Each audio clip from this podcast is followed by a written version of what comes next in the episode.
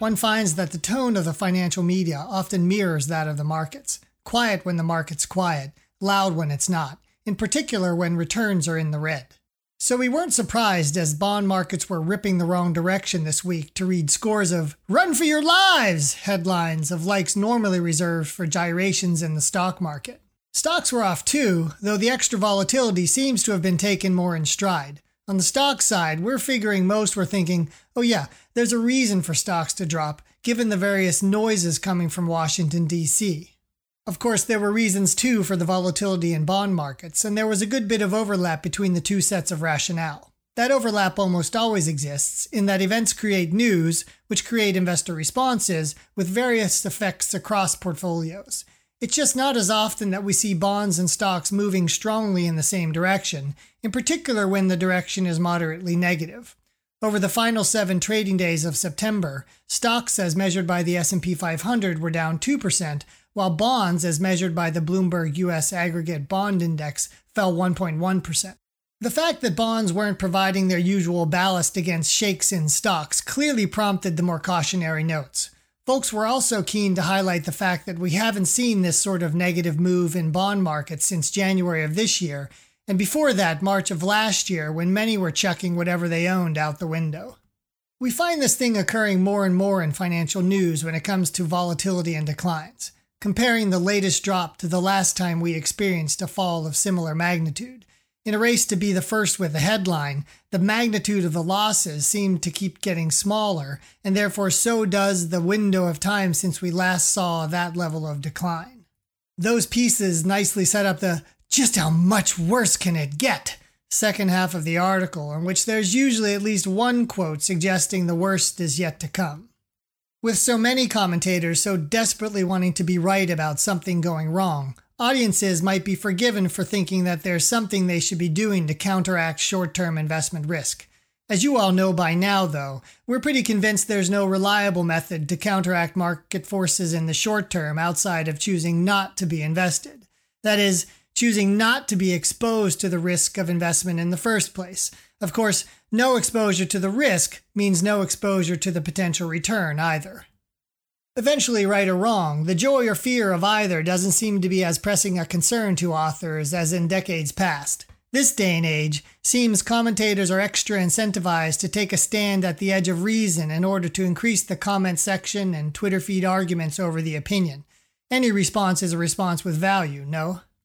Of course, many of these folks we read or hear in financial media don't need to be correct about something going wrong. So if they're wrong and things stay right, who cares?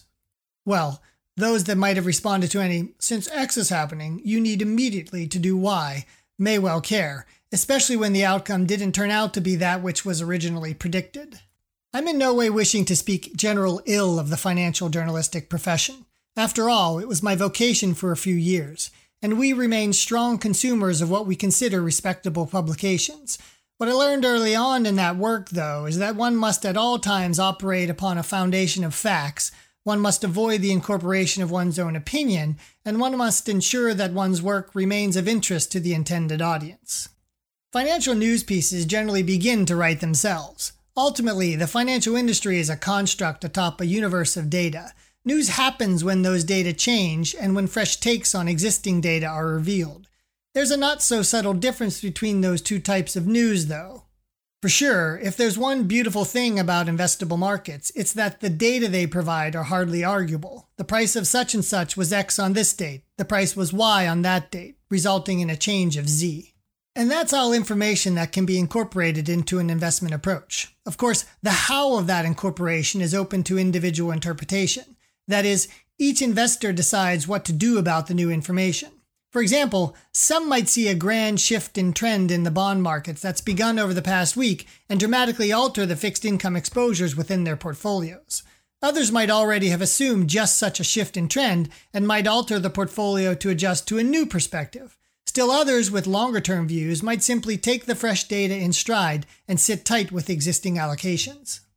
And there begins the editorialization of financial data. We can argue all day long about the maths that are applied to market data. Even more, the application of the maths can even muddy the underlying facts of the data. But such is the nature of our business and of all such soft scientific endeavors. And it's in this part of the process where maintaining relevance with a particular readership seems to have exerted more powerful pressure on financial news. And that increasing pressure has left the parsing of what's fact and what's editorial within today's journals increasingly difficult. To it, with the seemingly boundless expansion of what's considered newsworthy and what's considered expertise, and as the term research takes on meanings vastly less robust than the consumption of textbooks, the pursuit of experimentation, and the collegial review of findings, we fear a bit the further rise of investment charlatanry.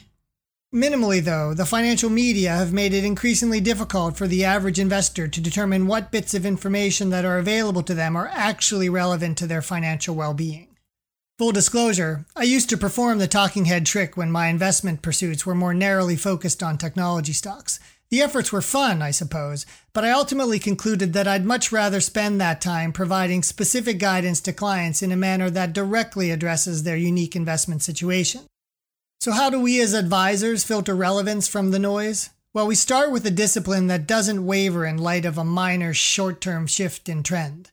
In fact, our approach assumes the possibility of divergence, and that assumption allows us to remain cool in the face of market heat. Second, and many will say this, so it doesn't necessarily make us unique, still, some may be surprised that we do our own work. What does that mean? As you all hopefully already know, we don't spend any time kicking the tires of individual companies. That's 100% wasted work of no value to investors, and I'm happy to argue with anyone who says otherwise.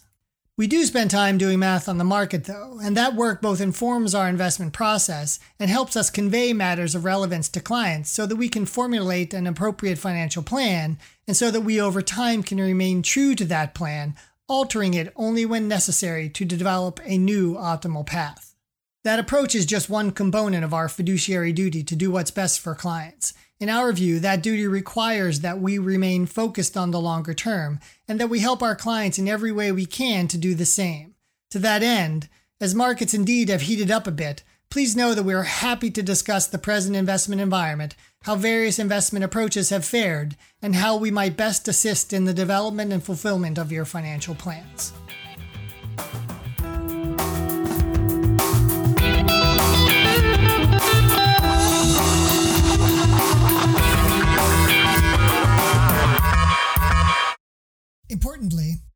Performance is not indicative of future results. The foregoing commentary is not presented as an investment recommendation. The approach described may not be right for everyone.